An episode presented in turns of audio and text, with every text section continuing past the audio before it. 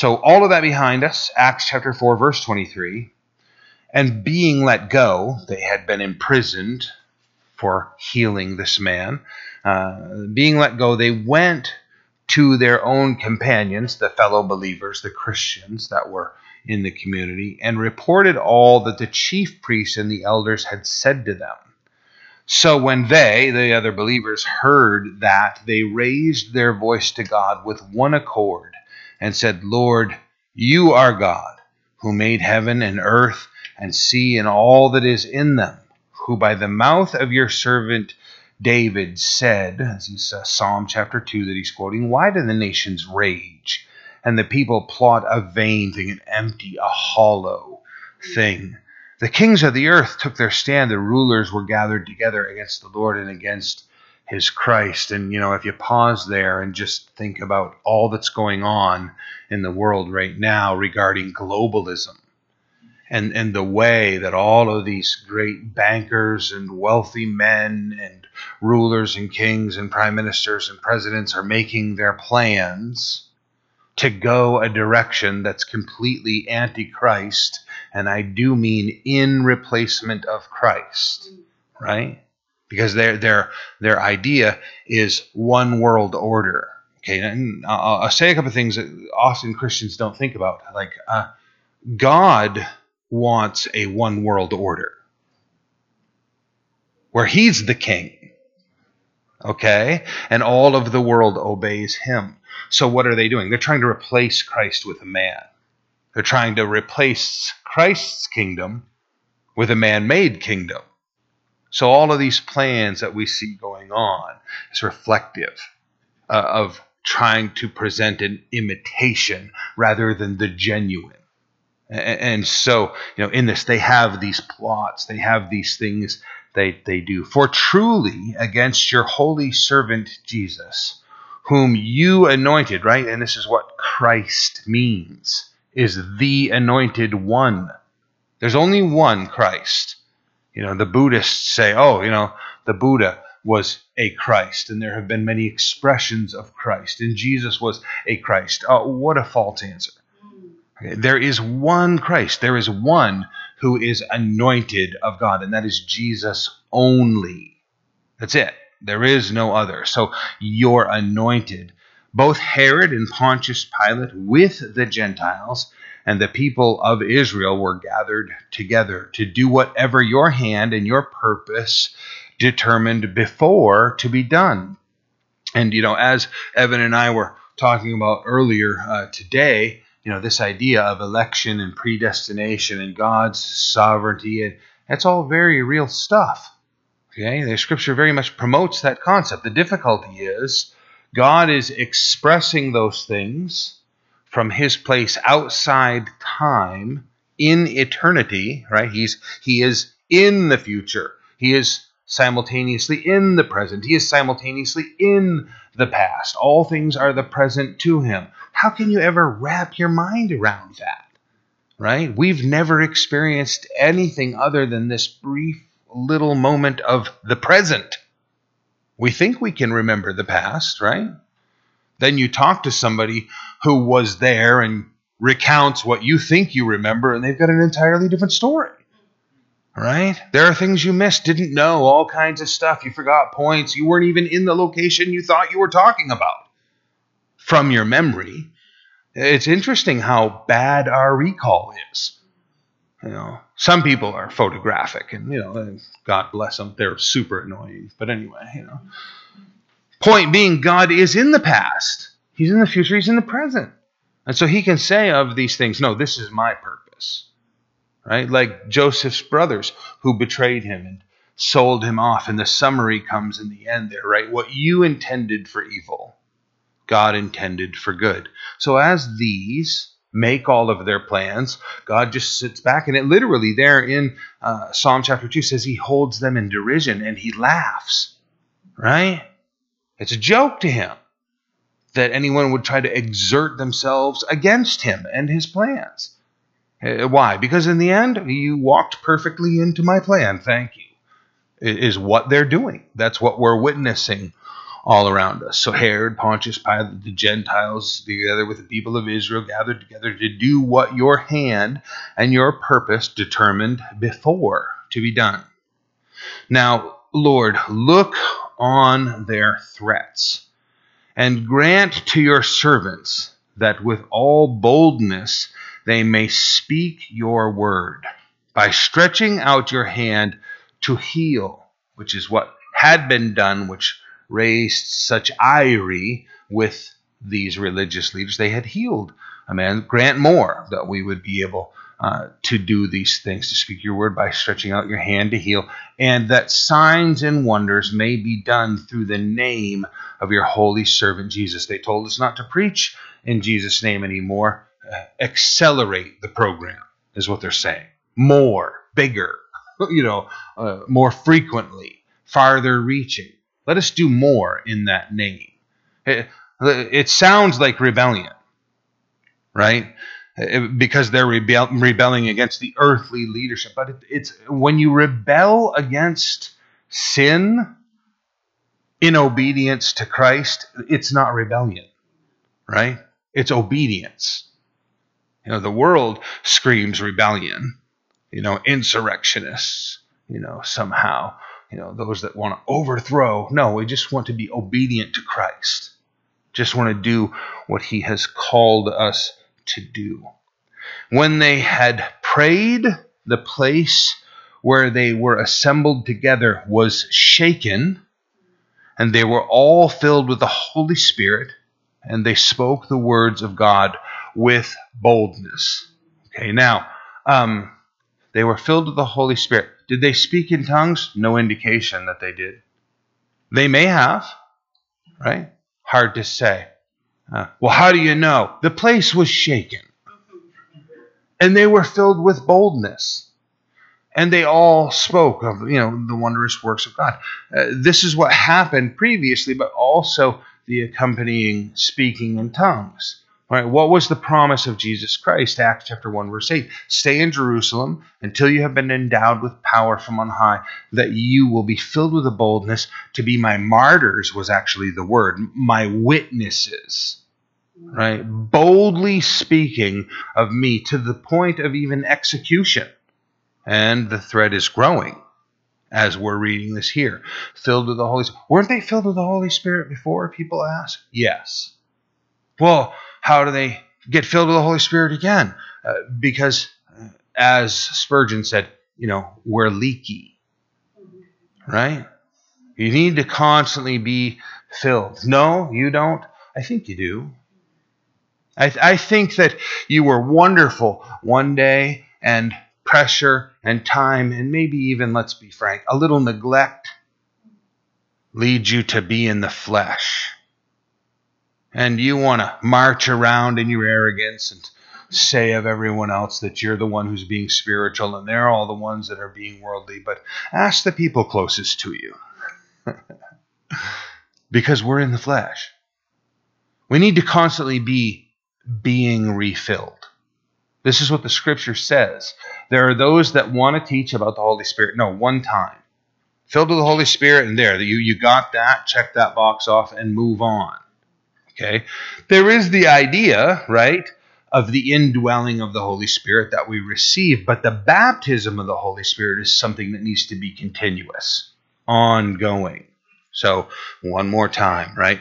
The beginning relationship with the Holy Spirit is put out in Greek phraseology as parakletos, parallel, parallel comforter, the one who comes alongside you and begins to guide you and steer you and bring you to Christ. So you didn't know the Lord, you weren't obedient to him, but something started to happen in your life. When was it? You know, a year ago, 10 years ago, 30 years ago?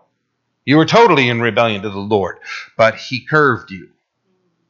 He came alongside you, parallel to you, and through his comfort brought you into submission to the Lord. So the Holy Spirit was beside you at that point. The next relationship you had with the Spirit was when you broke and said, okay, fine. I want the Holy Spirit inside me. I want to be born again, right? We, we pray that prayer and say, Come and live in my heart. We invite him in. So, from parallel to us, this is what the scripture teaches from parallel to us to inside us. And the term is en, and it sounds just like our word in, right? It says in the Greek, in.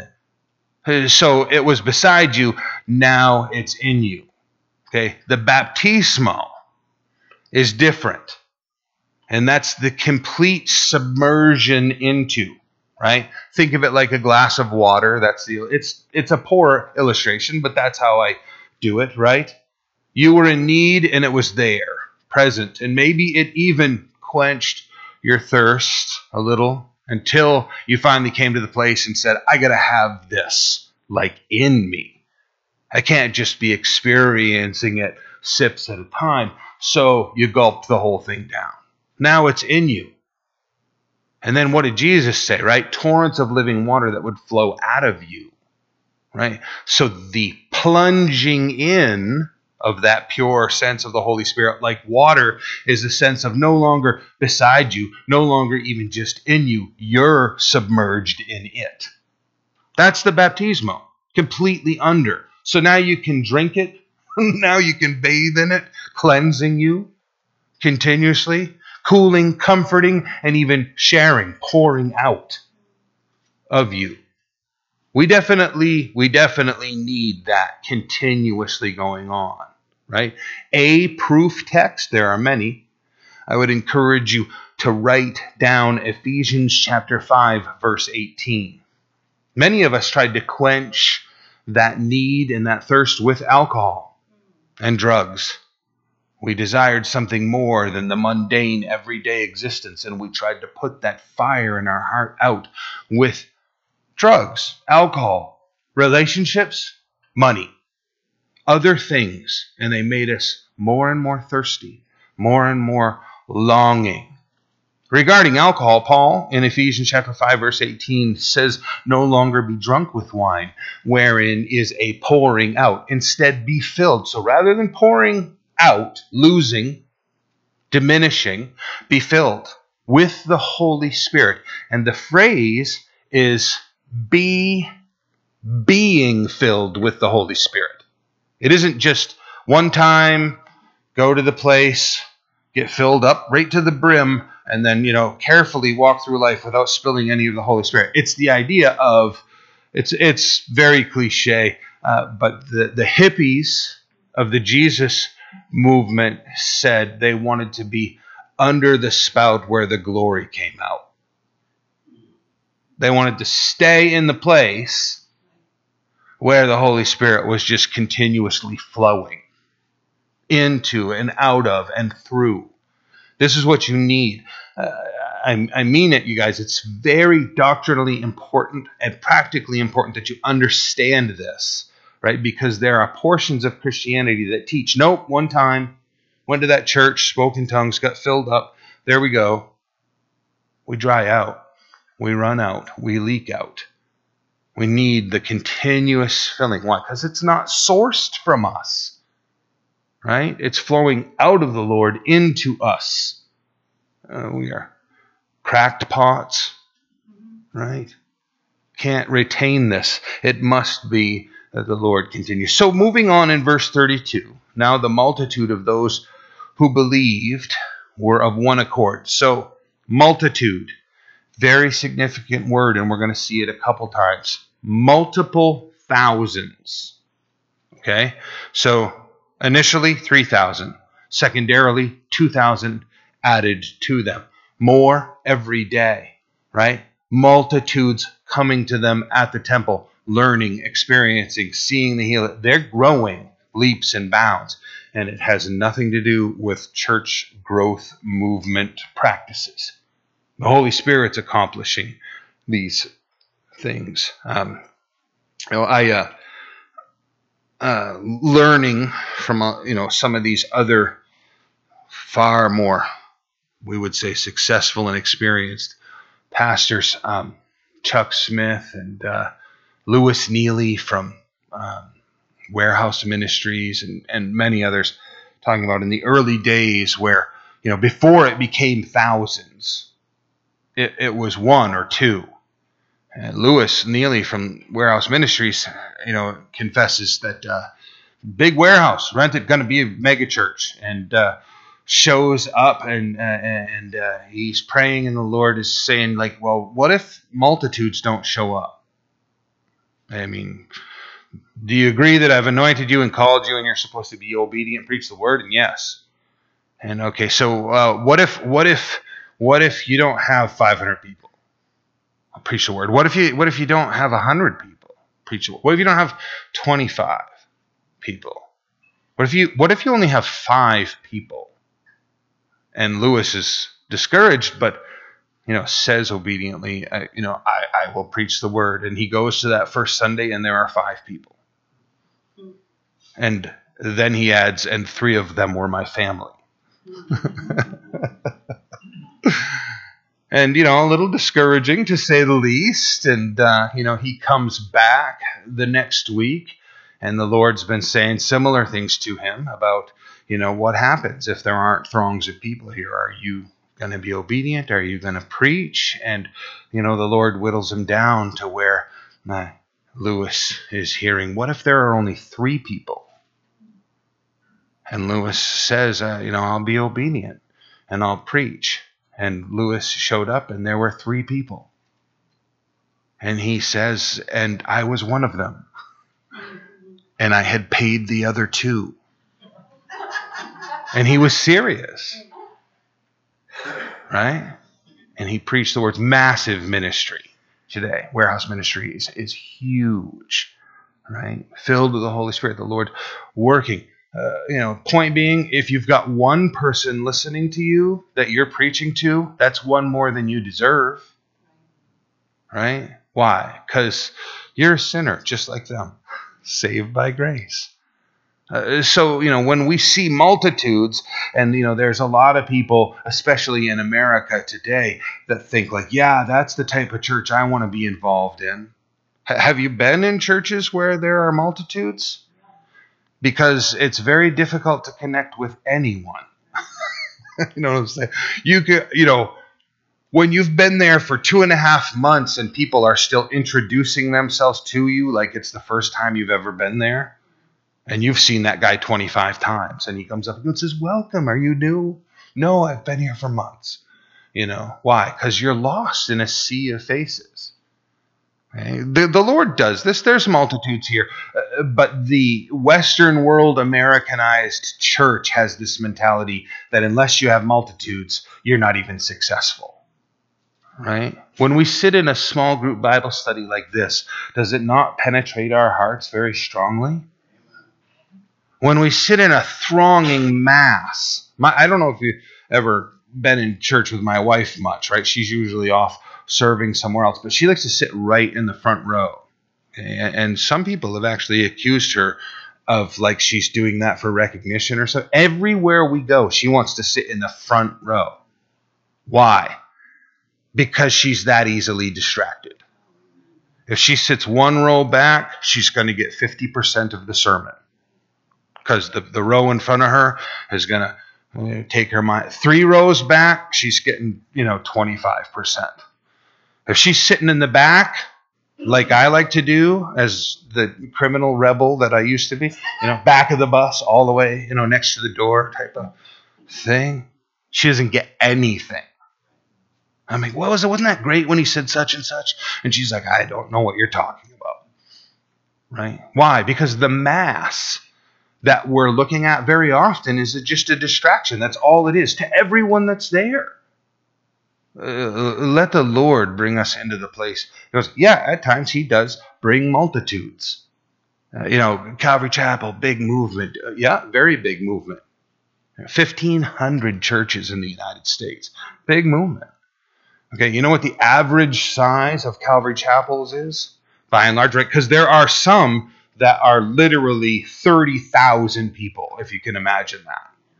Okay, massive. They're doing three and four services a Sunday and filling the auditorium three, 5,000 people, three and four times a day, and they're, they're sitting throngs of people outside, huge numbers inside those. The average Calvary Chapel, less than 200 people.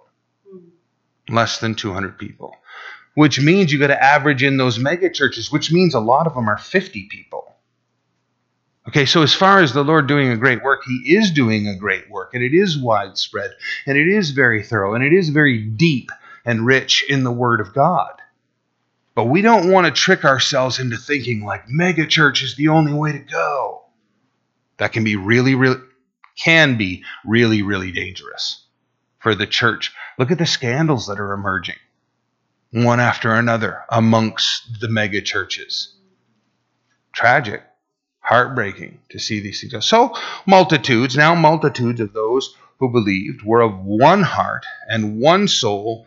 Neither did anyone say that any of the things he possessed was his own, but they had all things in common, and with great power the apostles gave witness to the resurrection of the Lord Jesus, and a great grace was upon them all nor was there anyone among them who lacked, for all who were possessors of lands or houses sold them and brought the proceeds of the things that were sold and laid them at the apostles' feet, and they distributed to each as anyone had need. So before we move on, um, literally there are those that try to preach some sense of Christian communism out of this. Let's all live communally. Let's all, you know, buy a piece of land and, you know, we won't let anybody in that's non Christian, and everyone will be Christian, and we'll have Christian dogs and cats and Christian gardens, and, you know, it'll be just a Christian homes and Christian timber frames and Christian, you know, it just sounds good, right? But who, who's in charge? Right? You? Me? I think we're going to end up butting heads eventually. You understand what I'm saying? Because you're going to have different ideas than the next person's going to have ideas. Why? Because we're human. And if no, different ideas aren't going to be allowed, then there's going to be a ruling class, and then there's going to be a servant class those that submit to the authorities that are over them. This never works, and it didn't work here. Okay? It happened, and for these people, it was wonderful for a short period of time because they had the mindset the angels told us Jesus ascended into heaven and he will be returning in like manner. So we're just going to hang out together for a little while and enjoy one another's company. And then Jesus is going to come back and we're all going to leave together. So who cares about bills? Who cares about property? Who cares? Let's just do continuous Bible study, fellowship, dinner, worship session. This is what they did. Almost immediately, people surrounding the church went, wait a minute. So you guys just quit your jobs and live together? Yeah, sign me up. Non believers stepped right in and started to mooch off the church. And it destroyed this movement. The lack of discernment on the part of the lead. This is his, history, church history. Okay? This is a wonderful thing to read, and what a blessing to think that this small group of people did this and experienced. What, what a joy that must have been, right? And to look at it, it's an absolutely fantastic thing to look at. But trust me, the honeymoon died quickly. Right? You can't look at this and say, let's model ourselves after that. It doesn't work. It does not work communism only fails 100% of the time. To hear these people in our culture that are preaching and promoting socialism, it, it, you know, there's a reason that they build walls around those countries. It's not to keep people out. It's to force people to stay and experience the blessing of socialism right? This that we have as a grand experiment here in this nation, right, of a free market society, You work hard, you will be rewarded well. That's actually God's plan. That we would thrive under the strength and, interestingly, the sweat of our brow. Right? Now, if you understand that to be the curse that came upon the Garden of Eden, and you use your God given brain and the strength of your person to overcome that sweat of your brow, that's also a God given talent, right? Working smarter, not harder, right? That's something the Lord wants us to do to deliver us from the stress and strain. Most of the innovations around the world came from Christianity. Most of them. You know, libraries and medical facilities and the water pump and the wheel and the steel plow all in an effort to create more and more comfort and ease for human beings. The great value of the human soul. Uh, the cultures that don't venerate uh, human beings being created in the image of God never pursued those things. Never, right? The few examples you find, right? The Chinese developing extensively writing and categorizing those writings into spinning libraries. You know, the, the categorized wheels in a library that we see sometimes. So you, you can just continue to move the next volume and the next volume into more and more, and everything is categorized into these numeric displays of wheels. They never read them. They understood organization, but they literally would sit in their lotus position as Buddhists and they would spin the wheels of their libraries as they prayed over them, hoping to absorb the wisdom from the volumes of the book. They never read them. They created the organization and never utilized it. Why? Because they didn't understand what God had put forth in the principles of wisdom and the pursuit of wisdom. They, why? Because they weren't reading the Word of God. They were not reading and absorbing the Word of God. Eyeglasses, right? Created by Christian monks. Why?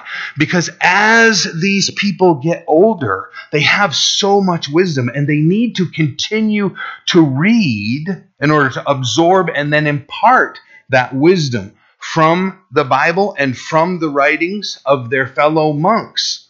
No other religious system did that in the world. In fact, as the Buddhist monks became more and more blind, they did less and less to contribute to their society in any way. They just let their blindness encapsulate them and went to meditating where they weren't trying to fill their minds at all, right? Buddhist and Eastern meditation is about emptying the mind. Less and less until you're completely vacant uh, often seeking to be filled by the spiritual entities in the ether. Let the demons come in, opening themselves up. And that's where a lot of the horrific teachings come in Eastern mysticism. You know, what the scripture has provided for us, you guys, is remarkable. Pursuant of all these other things, this is what our culture is doing right now emptying itself of Christianity, emptying itself of all of these developments, and moving towards destruction.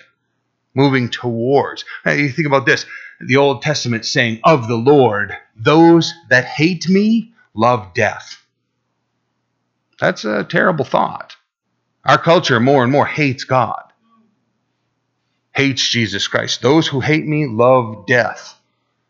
Th- think about how much think about how many symbols of death right when when i was young you didn't see skull and crossbones everywhere right you didn't see death and mayhem glorified think about how much it is today our culture has moved and there's been a paradigm shift away from life away from god into destruction into death into sinfulness. Sodom and Gomorrah, you know it, where we live and what we are experiencing. So, here they sell lands. You know, there's many things to examine. I'm not going to tear every nuance apart. Um, as we see Barnabas here in the next uh, selling land, it's important to understand that these are probably some of them foreigners because you can't you can lease the land right as an Israeli, but the land has to revert back to the original ownership. So when we're talking about sales of land, we're talking about how far Christianity is touching hearts and minds. Uh, people are, you know, bringing what they have and selling and giving uh, to the Lord and to the body of Christ. Uh, it always stands out uh, to me in verse 33 and great grace was upon them all. If you're going to live with other sinners, even if they're saved by grace, you're going to have to be filled with grace, right? Because their flaws are going to be there. You're going to have to be a gracious, forgiving person all the time. You start living communally like this, the only way you're going to get along with people is through grace. I don't know how many times I've seen people, uh, you know, within uh, you know Christianity be like, "Oh, I talked to brother so and so, and we're going to rent an apartment together." Praise God. Are you ready to be forgiving and gracious? we're going to let brother so and so, you know, live in a, the back room of our house. Great, that's wonderful. Are you ready to be gracious and forgiving? And is he ready to be gracious and forgiving? That's the only way the church survives. That's the only way we get along, is if we have this great sense of grace in our lives. That's, that's what makes human relationships successful. As if you're ready to forgive me all the time, and I'm ready to forgive you all the time. Right? If we are I, am I'm, I'm really displeased. I've said it before. You've heard me. I'm venting again. Uh, this whole movement of uh, discernment ministries drives me crazy. It's these guys that are online and they've you know found some t- me or somebody else and they're like this guy's a total heretic. He just said whatnot you know what i'm saying? And that's i know that because i'm a discerning ministry and really, what that means is they're just hypercritical of everything, you know. Because if we followed them around, you know, with the camera, what would we discover? Their shortcomings, their failures, their flaws. The, the real lack of discernment is anyone who would be online and read that and think, oh, well, there's a genuine ministry. Right? If they're being that uh, critical, then pay attention, right? We all do need to know who the cults are, who the false teachers are, in order to guard the church. But this whole attitude of like we're we're the best ministry. And, and, and the reason we know we're the best ministry is because we're the most critical of every other ministry. Uh, it, it isn't what the, the Lord has called us to. Great grace is upon these, caring for, the great blessing within this is there are people who are slaves, literally, inside this picture, and there are also those who are slave owners from Rome inside this picture. And they're selling all they have and they're living together communally. No one has need of anything. Uh, that is a great sign that the Holy Spirit is at work when people are genuinely concerned about one another's needs, watching, paying attention, acting upon, and caring for one another.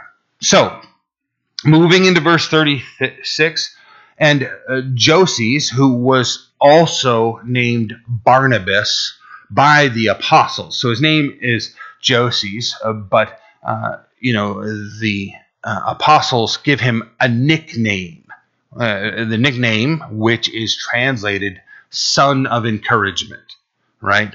Barnabas is just a dude who, you know, uh, my, my wife is like this. She she just she has no negative filter on her lens at all. She just, you know, just doesn't matter. Some something terrible could have just happened and she just always like, well, we probably don't know what was going on. You know. They probably have been going through terrible things. You know, she just I'm immediately the skeptic and, and, that's because I was a class act jerk, and so I assume everyone else must have been. You know what I'm saying? And, and I have to constantly let my wife and the Holy Spirit cleanse me of that mindset. You know, she, you can't get her. I mean, the only way you'll get her to think negative about a circumstance or a person is if you really prove it to her. And then she immediately goes to, well, that might be true, but if only this had happened, then it wouldn't have been like that. You know, she's got this encouragement. She's got this constant, if nothing else, right? She's got Bambi and Thumper mentality of if you can't say nothing nice, don't say nothing at all. She's she's got this nailed down. Uh, so here, Barnabas is this way. He's a son of encouragement. You hang out with this guy, you know, this is the guy you want on the suicide hotline all the time. People call in and he's just going to, you know, talk them into a positive mindset. He encourages people. Look, that is a great example. Forget what else we're about to see. Just the fact that he is stuck on the positive, that he is continuously helpful. You know, along with this, if you jump over to Acts chapter 11 when you uh, have time later, this is the guy who the apostles say, hey, you know, that Paul guy who used to be called Saul of Tarsus, the Lord converted him and he's doing powerful stuff and would be really useful in the church. And Barnabas is like, well, I'll go get him. What? You know what I'm saying? Uh, you're going to risk your life to go get a guy that has murdered Christians. And he's like, sure, I'm positive that he's been converted. You know what I'm saying? He's, he's got that attitude. Had he not gone and gotten Paul and brought him into the ministry, uh, we wouldn't have the book of the Bible we're reading right now. We wouldn't have, uh, depends on how you look at it. We, we definitely would not have one third of the New Testament if you include Hebrews, which I do, you wouldn't have two thirds of the New Testament. And so much Christian doctrine. Right? Barnabas, responsible for, I'll go get Paul. And all the apostles are like, yeah, yeah, you go get him. That's a, that is a good idea. You know, uh, he's such an example uh, within uh, the body of Christ, within our faith. So Barnabas, uh, called Barnabas by the apostles, which is translated son of encouragement, a Levite, a Levite, part of the priesthood. And now he's dedicated himself. Apparently, he hasn't committed himself to the priesthood, and we see a couple things about that as we go along. But he had the rights to the priesthood because of his lineage. Uh, so here, uh, he's a son of encouragement, a Levite, of the country of Cyprus, right? He's not actually living in residence in Israel. So he's come to Jerusalem and he's probably experienced each of the holy days in, in obedience to the scripture. So he's Jewish both by lineage and in a sense that religiously he is, but he's of the country of Cyprus. And that's what I'm pointing out about the sale of property. So, so he has the right to sell property in Cyprus and collect the entire sum and deliver it to the apostles. So he could have done that with a lease uh, inside Israel, and that's possible, but he would have been responsible to hold that money so that if the person comes at any point and says, I want to cancel the lease, he has he has the obligation to pay them back. So uh, land sales in Israel really is land leasing, and uh, there was a whole legal requirement for how they conducted themselves within it. What we see here described of sales of property is the outright sales uh, and the bringing of money. So uh, he's of Cyprus, having land, sold it, and brought the money and laid it at the apostles' feet. Um, as a pastor, uh, there's something that I want to say within this that is important both for church leadership and those in attendance at any church. Um, if we are bringing money to uh, the church, uh, and how about I, I even put it a different way? If we're bringing anything to the church and we're giving it over to the church, it's much better to deal with that in your heart with the Lord first so that when you give it over, you you very much have the concept of I'm giving this to the Lord. What I have witnessed on a handful of occasions is never here, but in other set, and I do. I don't just say that tongue in cheek. I've never experienced it here, but in other ministries I have worked in, I have seen people come and bring it, and then they're murmuring and complaining because uh, it didn't get used the way they wanted it to get used. Right? You know, I, have witnessed people bring a vehicle and give a vehicle to the church, and the church said, Wonderful, thank you very much. And then they gave the vehicle to a missionary family. And they're like uh, bugged. We wanted that used by the church. We, we wanted that, that vehicle rolling around here so people could see that vehicle and we would be able to say, We gave that vehicle uh, to the church and we're bugged by the fact. Did you give it to the Lord? Or, or was that in fact a form of advertisement for yourself? Right? I gave it so that the arrow would point back at me. Right? My suspicion is that the leadership of that church is unaware and the Holy Spirit actually inspired them to give it away. Not to spite you, so that you would get 100% of the reward. Because if you're getting recognition, then you're ripping yourself off. Give it to the Lord and let it be that way. If the church has a specific need and they ask and you respond and you're going to build a radio tower or you're going to, whatever you're going to do, then wonderful, great. And, and it's wonderful when that works out. Uh, but much better to just, if you've heard from the Lord, just give it over. Just let the Lord have it. You know, if they're doing something wrong with it, guess what? You still get the reward. Right? They get the punishment. They get the correction. But you get the full reward. Not a single penny is lost from your effort, from your contribution, from your financial giving. Nothing. Uh, so there's there's something in this that's a very powerful lesson. They come, they bring the whole sum, and they just lay it at the apostles' feet. Um, part of that is about uh, examining those who are your spiritual leadership, right? Because if you're looking on and thinking, well, I'd like to do that, but I don't know if I can trust this guy, well, then you shouldn't be following them. You probably need to find someone or somewhere else to be where your heart can fully trust, where you can fully give that over, knowing these people are trustworthy in their service to the Lord. Uh, let the Lord minister to you in that. Chapter 5, verse 1. But a certain man named Ananias with Sapphira, his wife. Now, I just want to make the point right there. Sometimes the Lord does have certain people that do bad things within the church that get put on the record as doing bad things for and to the church so that the church will remember their names and their failures. Certain people do bad things, and good, meaning people, act like we should never mention those people or their failure again. Sounds gracious. Sometimes it's required, not always right? We don't have a wall of shame where we post people's names.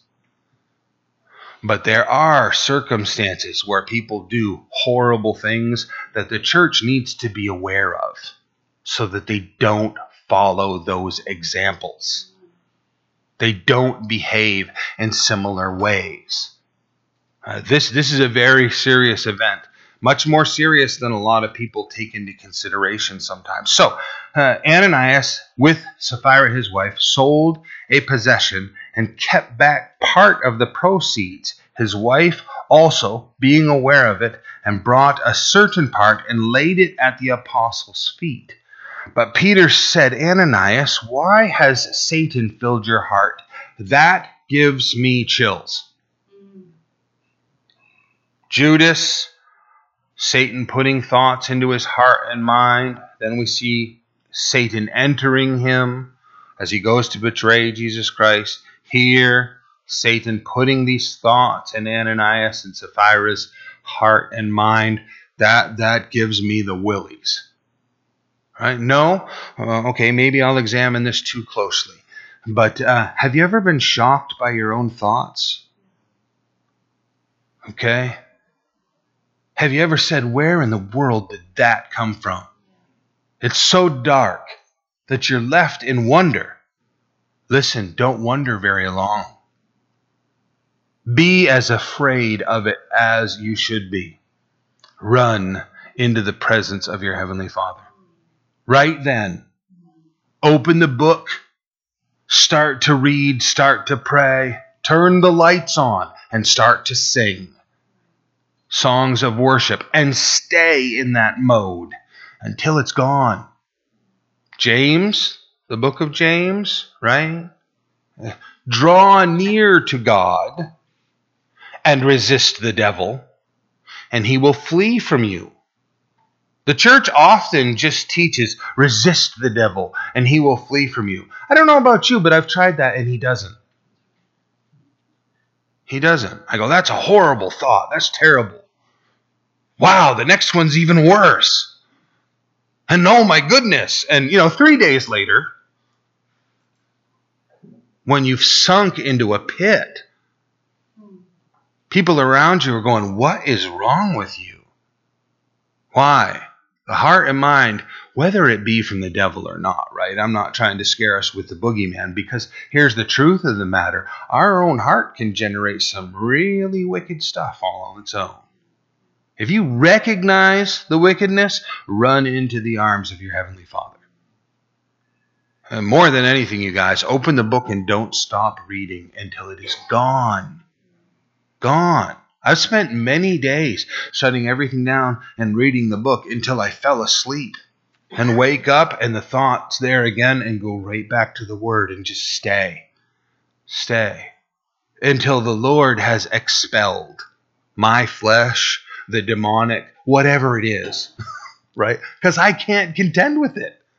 I don't have the spiritual strength. I don't have the wherewithal to deliver myself from those things. Only Christ can do that. Hey, you gotta you gotta open the door to Christ in order for that to happen. You can't sit around and study your own internals and be delivered. Uh, the man who isolates himself seeks his own desire, right, and rages against all sound judgment.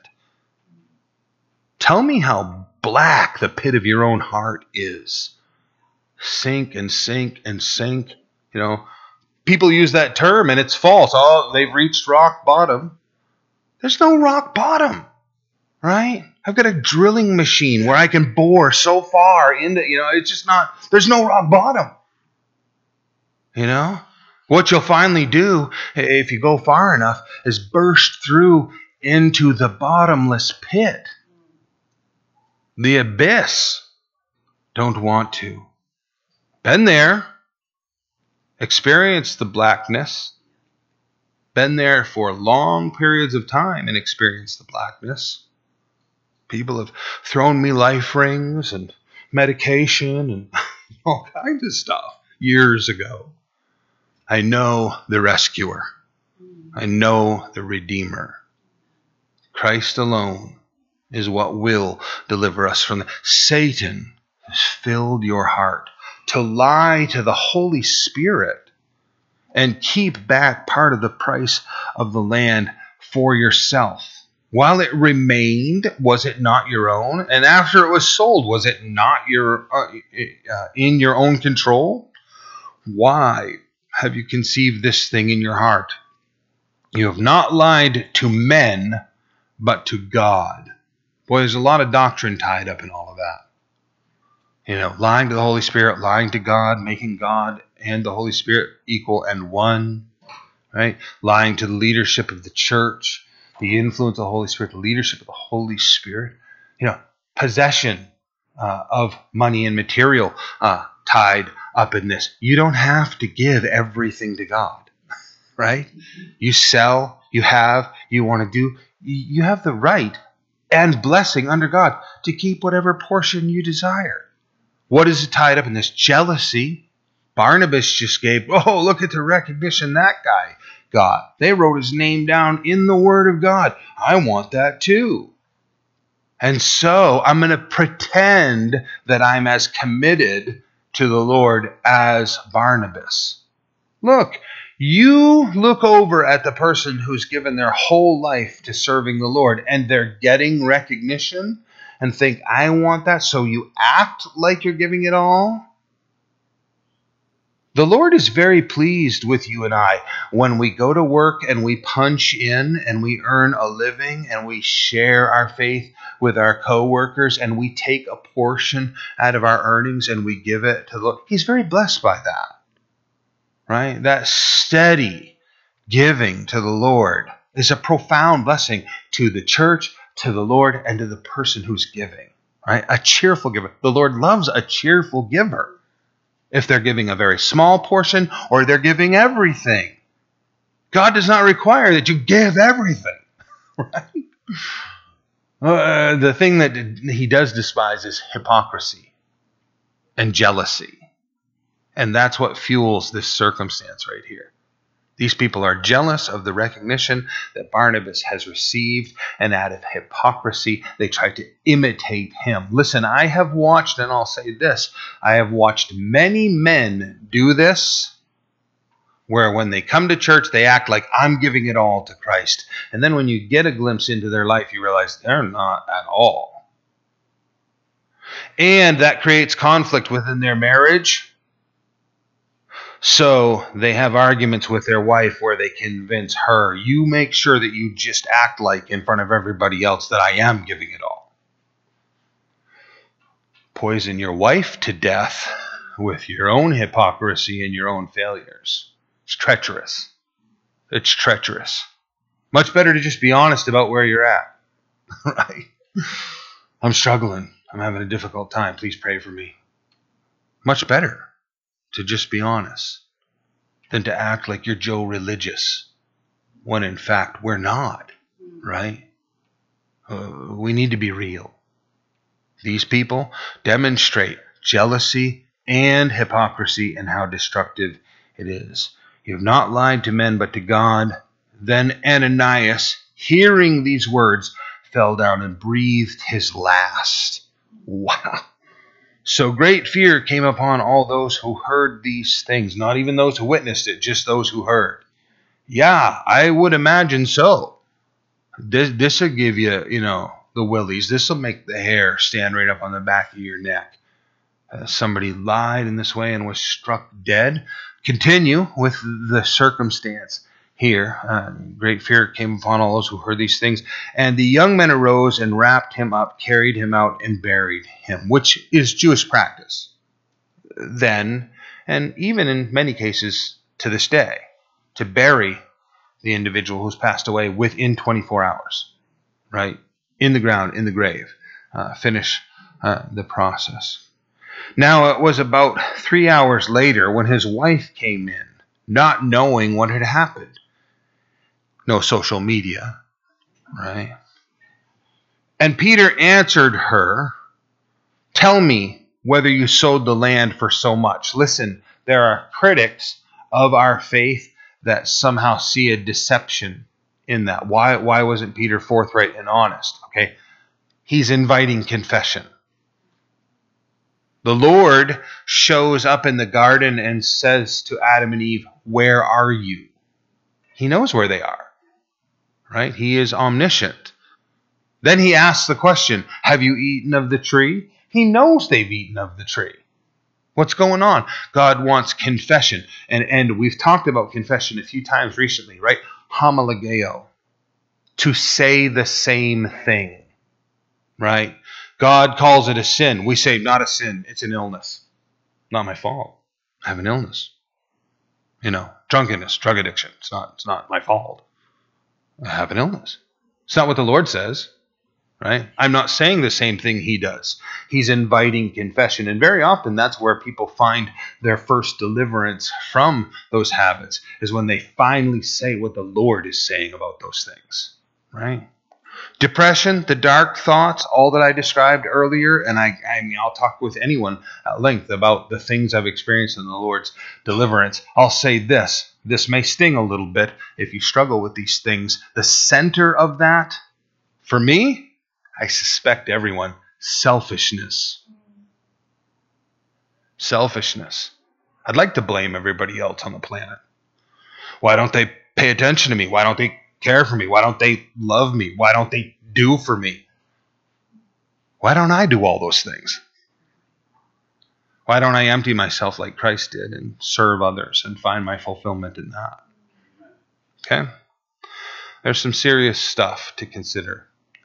When I start saying the same thing the Lord is saying, I start finding deliverance.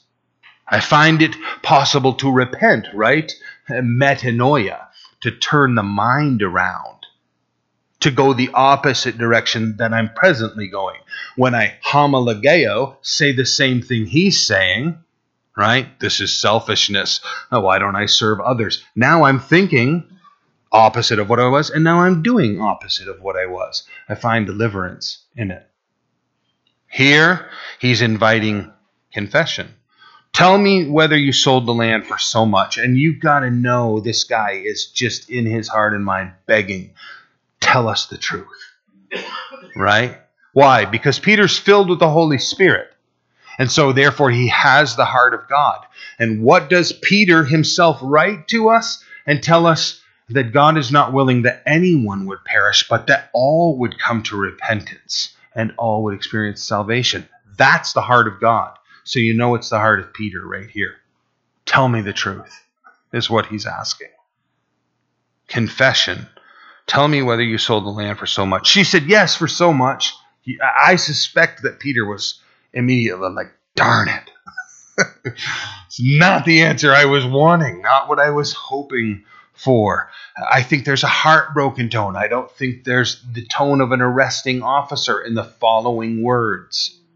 I think there is, is sadness and mourning when he says uh, to her, How is it that you have agreed together to test the Spirit of the Lord? Look, the feet of those who have buried your husband are at the door, and they will carry you out.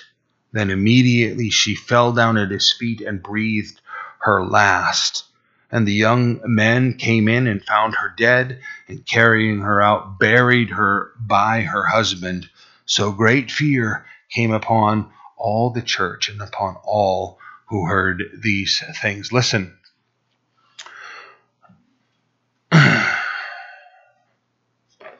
This is a billboard in church history for the church.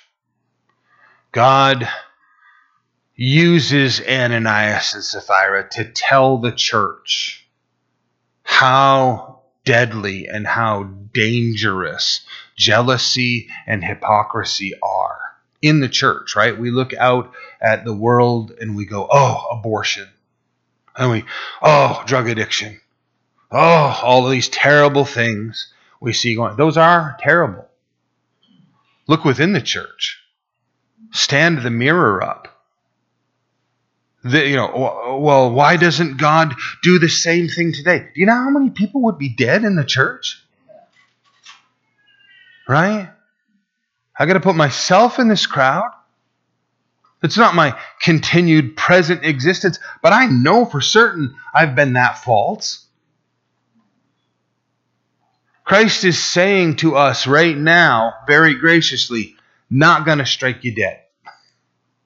I did it to show you how deadly and dangerous this is. Right? There's a lot of, it's weird to say, a lot of Christian zombies walking around. They declare themselves Christian, but they're totally spiritually dead because of the compromise in their lives. We need truth and sincerity. The church needs this. This is this is one of those things that's very easy to just ding across the top of the story, and everybody just kind of goes, "Whoa, that's heavy," and moves on. There's got to be self-examination in this. This has got you got to give permission to let this bore down into the center of your soul. Right? Uh, the man who hides his sin will not prosper, the scripture tells us. The man who hides his sin will not prosper. So many people, right? And, and prosperity, you gotta you gotta weigh that out, right? Because some people, right, big home, cars, kids, college boat, whatever. But then you find out that they're suicidal. They hate life. You find the other Christian who's meager and small and poor and humble, but truthful and honest, and they're filled with joy and happiness and fulfillment. Why? Sincerity, truthfulness, no hypocrisy, no compromise.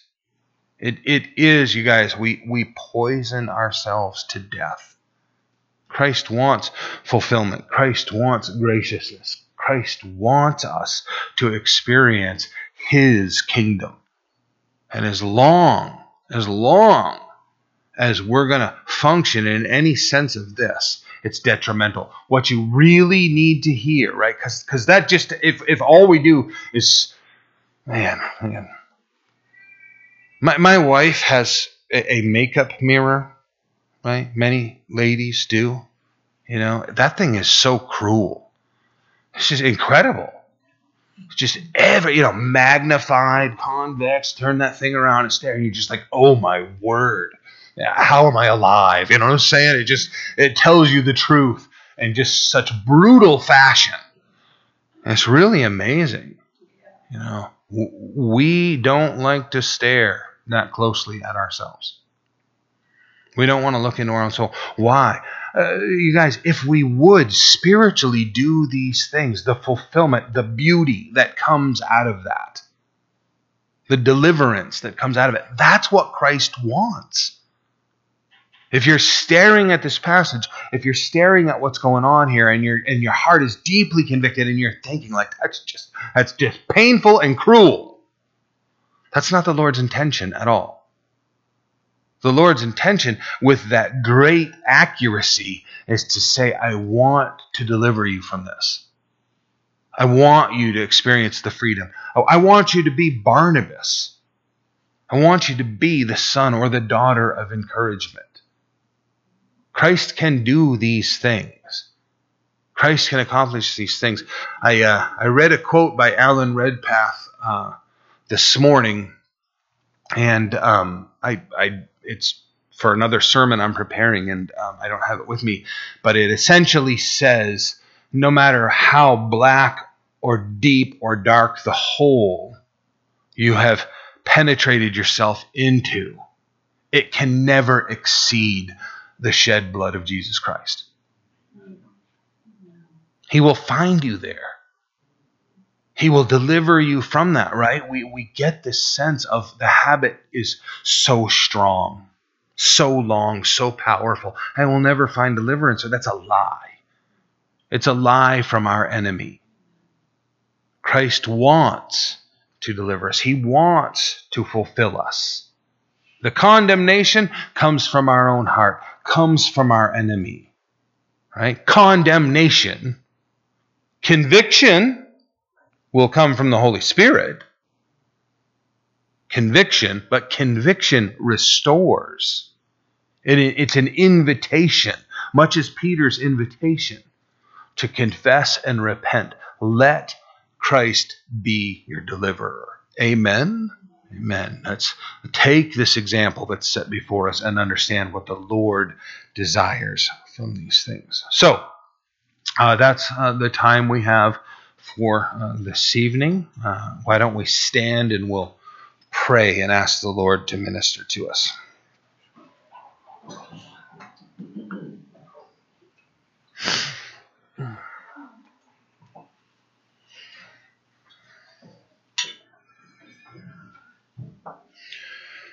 Father God, we are very grateful for your love and your graciousness in our lives. And Lord, uh, we don't need a show of hands in this room. Each of us knows what degree of Ananias and Sapphira lives in our own heart. Lord, help us.